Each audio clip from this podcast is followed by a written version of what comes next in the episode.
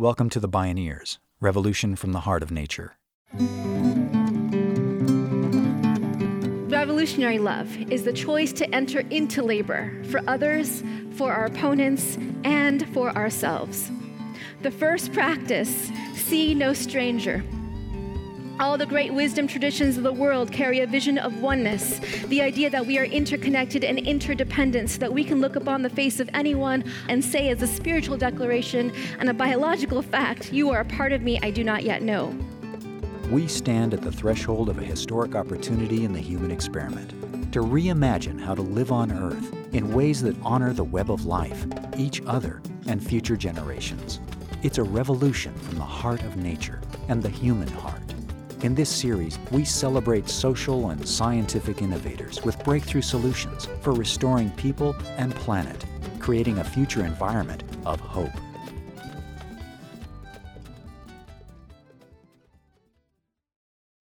Valerie Kaur was born and raised in Clovis, California, where her family had settled as farmers in 1913 and practiced Sikhism, a religion that originated in India.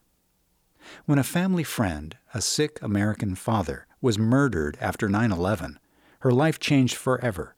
She began documenting hate crimes against Sikh and Muslim Americans, which resulted in her first film, the award winning Divided We Fall. She went on to become a lawyer, filmmaker, innovator, and activist in the face of a society increasingly divided by othering, the scapegoating and dehumanizing of marginalized people and communities she became a highly influential faith leader in the Sikh community and on the national stage. She emerged as an award winning scholar and educator, gaining multiple degrees in international relations, media, and religious studies from schools including Harvard, Stanford, and Yale. In the course of her journey, she experienced a revelation that led her to found the Revolutionary Love Project, a journey she shares in her soulful book titled See No Stranger a memoir and manifesto of revolutionary love. In the lineage of the visionary nonviolent changemakers across history, she came to understand that movements must be grounded in an ethic of love. This is Laboring for Justice. See No Stranger. I'm Neil Harvey. I'll be your host. Welcome to the Bioneers Revolution from the Heart of Nature.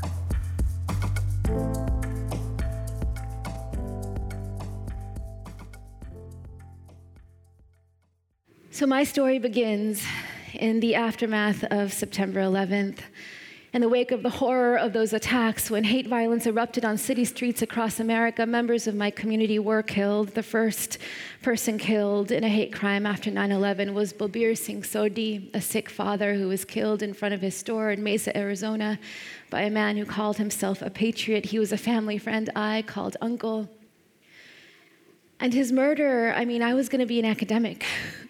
His murder made me an activist. After 9 11, Valerie Kaur joined with her community of Sikh and Muslim Americans to respond to the climate of fear and bigotry that branded them as the enemy. She soon realized that her community's struggle was part of something much larger. She began working with other brown and black communities across the United States, sometimes while the blood was still wet on the ground. She believed that each film and each new campaign would make the nation safer for the next generation. But then she saw that a dark wind was blowing harder and harder across the increasingly disunited states. Valerie Kaur spoke at a Bioneers conference. Fast forward to present day. White nationalists declare this presidency as their great awakening Executive orders and policies rain down on us every day so that it becomes difficult to breathe, and hate crimes have skyrocketed once again. But now, now I am a mother. Just a few weeks ago, my son was coming home with my father and my mother from a summer concert. My son was sitting on my father's shoulders on top of the world, and they were going to grab a ride on a ferry across the marina to come back home. I mean, he was, ah, his childhood has been magical until they heard it. Go back to the country you came from. My father was hard of hearing, so my four year old son had to tell my father what the mean lady said. When they came home, my parents were shaken. Didn't anyone say anything? I asked them. And they said no. There were a crowd of people who watched, who saw, but no one said anything. Just like last time when my father was walking on a beach with a baby carrier with my son at his side and someone called him a suicide bomber, there were no bystanders who spoke up then. And I've had to reckon with the fact that there will be moments on the street or in the schoolyard when I will not be able to protect my son. For Sikh and Muslim Americans today are still seen as terrorists. Just as black people in America today are still seen as criminal. Just as brown people are still seen as illegal. Just as indigenous people are still seen as savage. Just as trans and queer people are still seen as immoral. Just as Jews are still seen as controlling, just as women and girls are still seen as property, when they fail to see our bodies as some mother's child, it becomes easier to ban us, to detain us, to incarcerate us, to concentrate us, to separate us from our families, to sacrifice us for the illusion of security. I realize that I am being inaugurated into the pain that black and brown mothers have long known on this soil, that we cannot protect our children from white supremacist violence. We can only make them resilient enough to face it. And to insist until our dying breath that there be no more bystanders.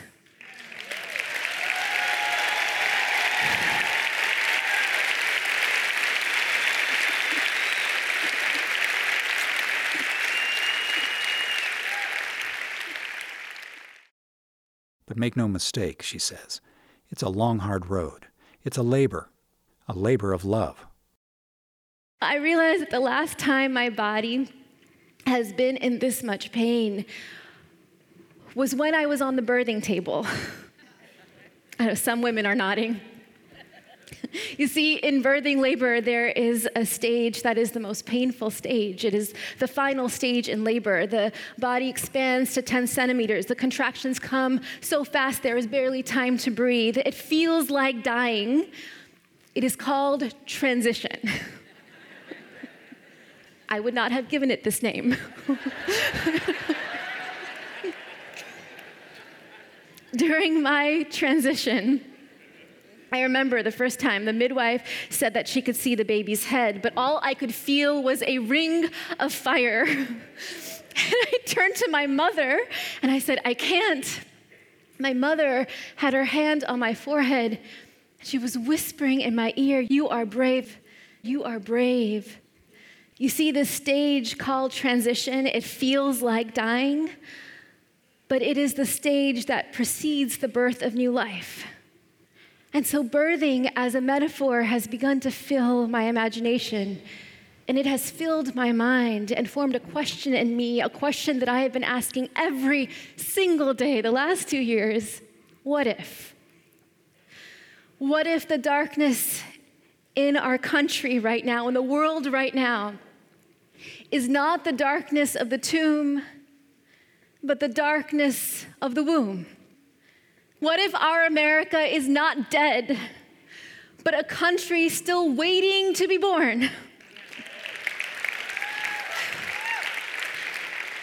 What if all of our ancestors who pushed through the fire before us, who survived genocide and colonization, slavery and sexual assault, what if they are standing behind us now, whispering in our ear, You are brave, you are brave? What if this is our time of great transition?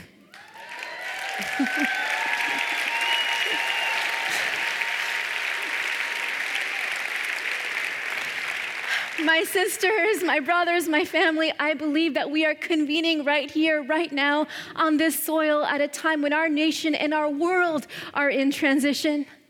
For as we speak in this very moment, we are seeing the rise of far right wing supremacist movements in this nation and around the world, propping up demagogues, mainstreaming nativism, undermining democracies, and politicizing the very notion of truth. And we know that America right now is in the midst of a massive demographic transition. That within 25 years, the number of people of color will exceed the number of white people for the first time since colonization. We are at a crossroads.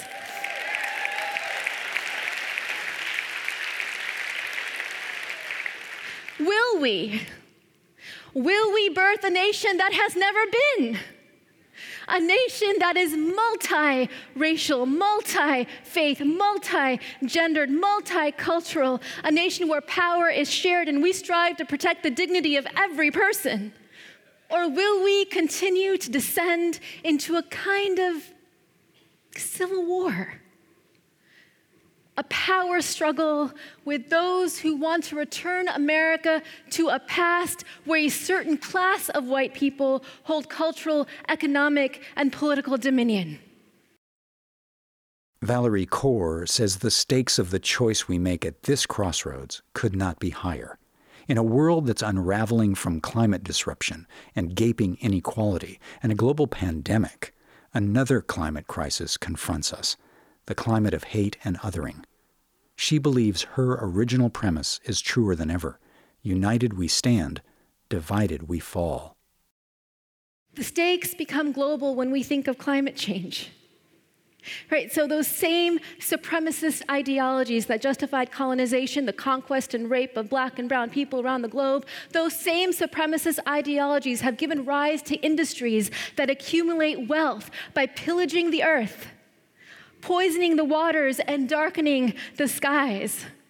Global temperatures are climbing, the seas are rising, the storms are coming, the fires are raging, and our current leadership is doing nothing to stop it. Humanity itself is in transition. Will we marshal the vision and the skill and the solidarity to solve this problem together? Is this the darkness of the tomb or the darkness of the womb? I hear your cheers and I feel your energy. And I want to say yes. I want to say yes. We will endure. But I don't know. I don't know. This brings me to you. You are the community leaders. You are the peace builders. You are the faith leaders. You are the indigenous healers. I believe that you are the midwives in this time of great transition, tasked with birthing a new future for all of us. And so I've come to ask you how will you show up? How will you let bravery lead you? And how will you show up with love? Because love, the greatest social reformers in history, have built and sustained entire nonviolent movements to change the world that were rooted, that were grounded in love. Love as a wellspring for courage, not love as a rush of feeling, but love as sweet labor, fierce and demanding and imperfect and life giving. Love as a choice that we make over and over again. I believe the only way we will endure, the only way we will stay pushing into the fire, stay pushing into the fire is through love. Labor requires pain and love. That's why I believe revolutionary love is the call of our times.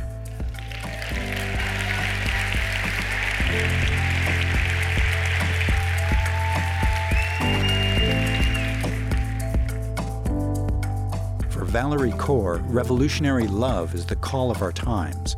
But she knows all too well that it's easier said than done. As communities and societies, how can we harness our grief and rage and practice love? When we return, Valerie Kaur shares her own difficult but necessary descent through the underworld of her own trauma in her quest to reach the light, to birth a labor of love. This is Laboring for Justice. See No Stranger. I'm Neil Harvey. You're listening to The Bioneers Revolution from the Heart of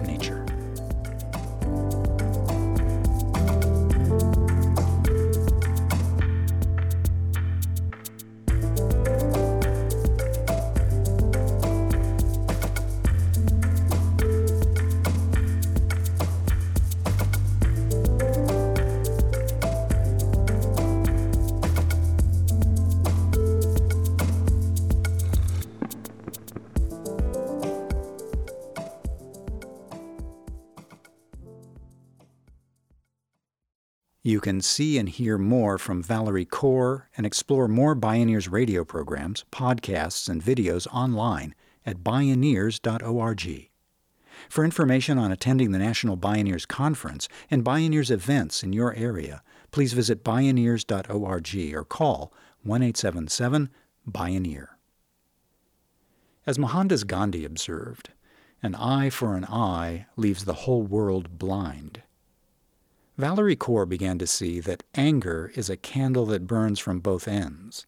Yet she also knew she couldn't simply suppress or deny these deeply ancient drives of the human psyche. Could she turn the wound into the gift? Joy is the gift of love. Grief, grief is the price of love. Anger, anger is the force that protects that which is loved.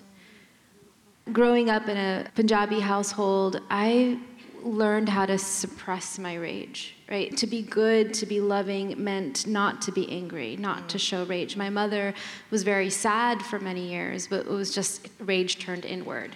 And oftentimes it will come out in a flash of rage over things that don't matter. We know we have rage about things that matter if we have flashes of a rage over things that don't matter, like spilt milk.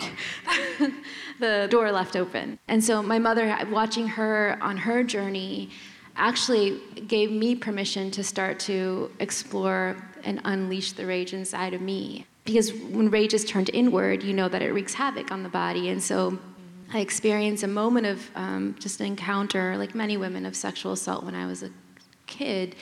And for many, many years, I had a lot of dysfunctions in my body and my pelvic floor, and I didn't know how to solve them. I went to every kind of doctor, and until I met a mentor who worked with bodies. Trauma lodged in the body as much as in the mind, and he helped me imagine that moment when the assault took place becoming a tiger. I was like, okay, I, I can imagine becoming a tiger, sure. it's like the most ferocious animal I can imagine. It's like, okay, now it's about to happen. The boundary is about to be trespassed. What do you want to do? And I said, growl. He's like, fine, growl. so I started growling. It's like, okay, ro- you know, what else do you want to do? Like, I want to roar. Okay, roar. Like, what else do you want to do? I want to show my fangs. Okay, show your fangs. So what else do you want to do? I want to tear into him. Okay, tear into him. And before I knew it, I, in my mind, I'm like ripping into this boy's body. Like just tearing, the, just shredding the clothes. And it's like, no, but I reached the skin, go deeper. I am just letting myself experience violent, even murderous rage inside of myself. And I was resisting, resisting. It's like, no, keep going, keep going. Let it, let it run its course. And afterwards, I was like, tell me what happened. He's like, well, where is your assailant? And I, am the tiger, and I'm sniffing the floor, and there are just bloodied clothes on the ground. And I look up, and there he is. But he's not this monster who has power over me. He's a frail, wounded kid whose parents were dysfunctional, whose father was an alcoholic, who beat his mother. I mean, he himself was so wounded that he didn't know how to love. I could see his wound only after going through my rage, letting it run its course. I could reclaim the fight impulse in my own body. What Tommy did is he gave me a safe container for my rage violent, vicious rage. And once we have safe containers for our rage, then maybe what's left over is the kind of outrage that allows us to wonder again about the people who hurt us, about the men who hurt us. That allows us to ask ourselves, what are the cultures and institutions that authorize them to hurt me? Maybe that's how I fight. I don't try to tear apart my opponents or unseat bad actors from power as if that's enough. Maybe that's how we fight. Valerie Kaur transformed her rage into outrage. Her outrage guided her to deconstruct the culture and institutions that sanction othering, scapegoating, and dehumanization. Her outrage led her on a quest for healing and reconciliation, and a set of practices to live by. Her journey resonated with the words of Dr. Martin Luther King Jr. We are caught in an inescapable network of mutuality, tied in a single garment of destiny. Whatever affects one directly affects all indirectly. Revolutionary love is the choice to enter into labor for others, for our opponents, and for ourselves. The first practice, see no stranger. All the great wisdom traditions of the world carry a vision of oneness, the idea that we are interconnected and interdependent, so that we can look upon the face of anyone and say, as a spiritual declaration and a biological fact, You are a part of me I do not yet know. Yet, brain imaging studies tell us that the minds see the world in terms of us and them in an instant. Who we see as one of us determines who we feel empathy and compassion for, who we stand up for in the streets and at the polls. Authoritarians win when the rest of us let them dehumanize entire groups of people, but we can change how we see. We can expand the circle of who we see as one of us. Love begins with a conscious act of wonder, and wonder can be practiced. Drawing close to another person's stories, listening to their stories, turns them into us. And so I ask you, whose stories have we not yet heard? Whose stories we hear determine whose grief we will let into our hearts. Who have you not yet grieved with? Because who you grieve with, who you sit with and weep with, determines who you organize with and who you will fight for.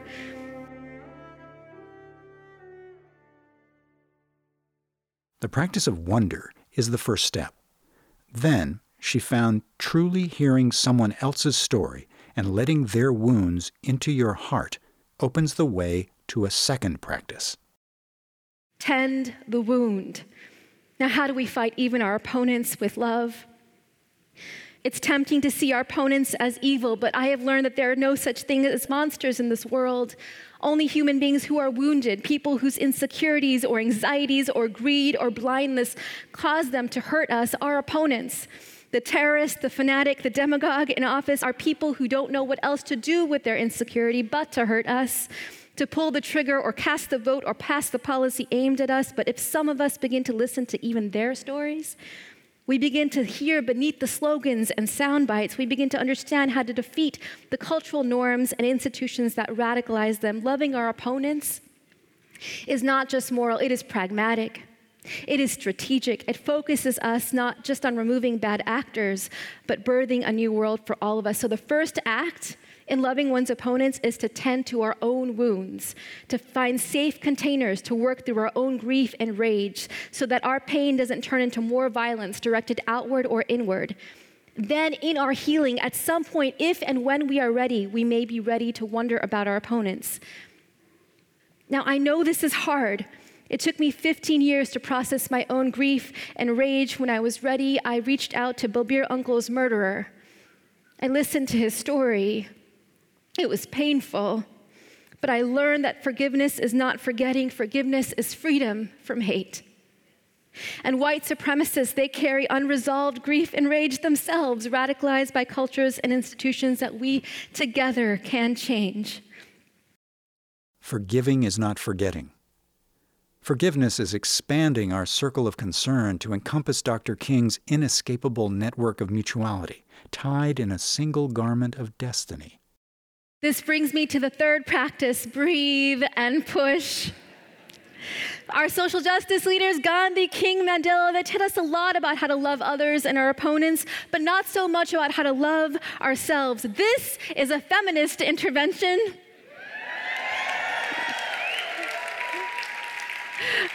For too long have women and women of color, and specifically, have been told to suppress our rage and grief in the name of love and forgiveness no more. The movement can no longer happen on our backs or over our dead bodies. In all of our labors, the labor of raising a family or making a movement or birthing a new nation, we need people to help us breathe and push into the fires of our bodies and the fires in the world. And so I ask you, how are you breathing right now? Who are you breathing with? Breathe with the earth and the sea and the sky.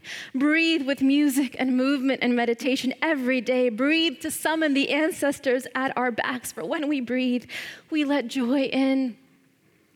These days, even on the darkest days, I come home and my son says, Dance time, mommy? I'm like, oh. We turn on the music and I kind of sway like this, but then pretty soon the music rises, and my son says, Pick me up, mommy, and I throw him in the air. My little girl, now 11 months old, we twirl her up in the air, and suddenly I'm smiling, and suddenly I'm laughing, and suddenly joy is rushing through my body. When we breathe, we let joy in, and joy Joy reminds us of everything that is good and beautiful and worth fighting for. How are you protecting your joy every day?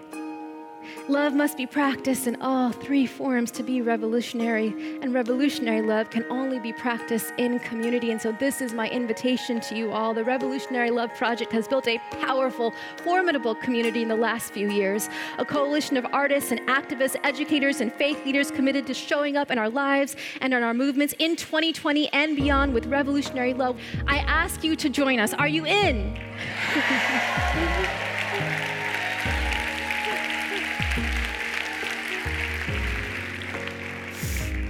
Here's the truth the labor for justice lasts a lifetime. There is no end to the labor. That's what I've learned. But I've learned that if we labor in love, love for others, love for our opponents, and love for ourselves, then we will last.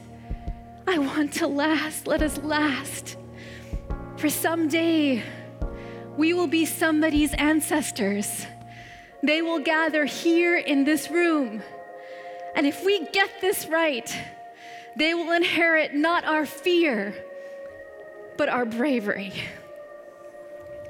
Waheguruji ka khalsa, you. Thank you.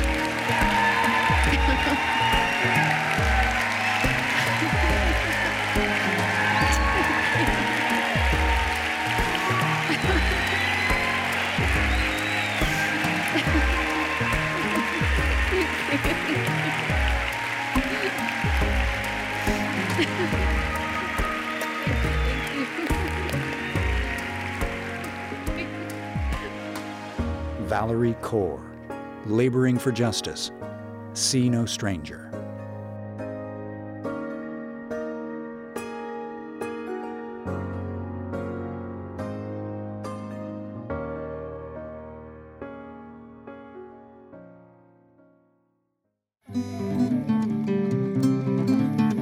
To explore more Bioneers radio programs, podcasts, and videos, visit bioneers.org.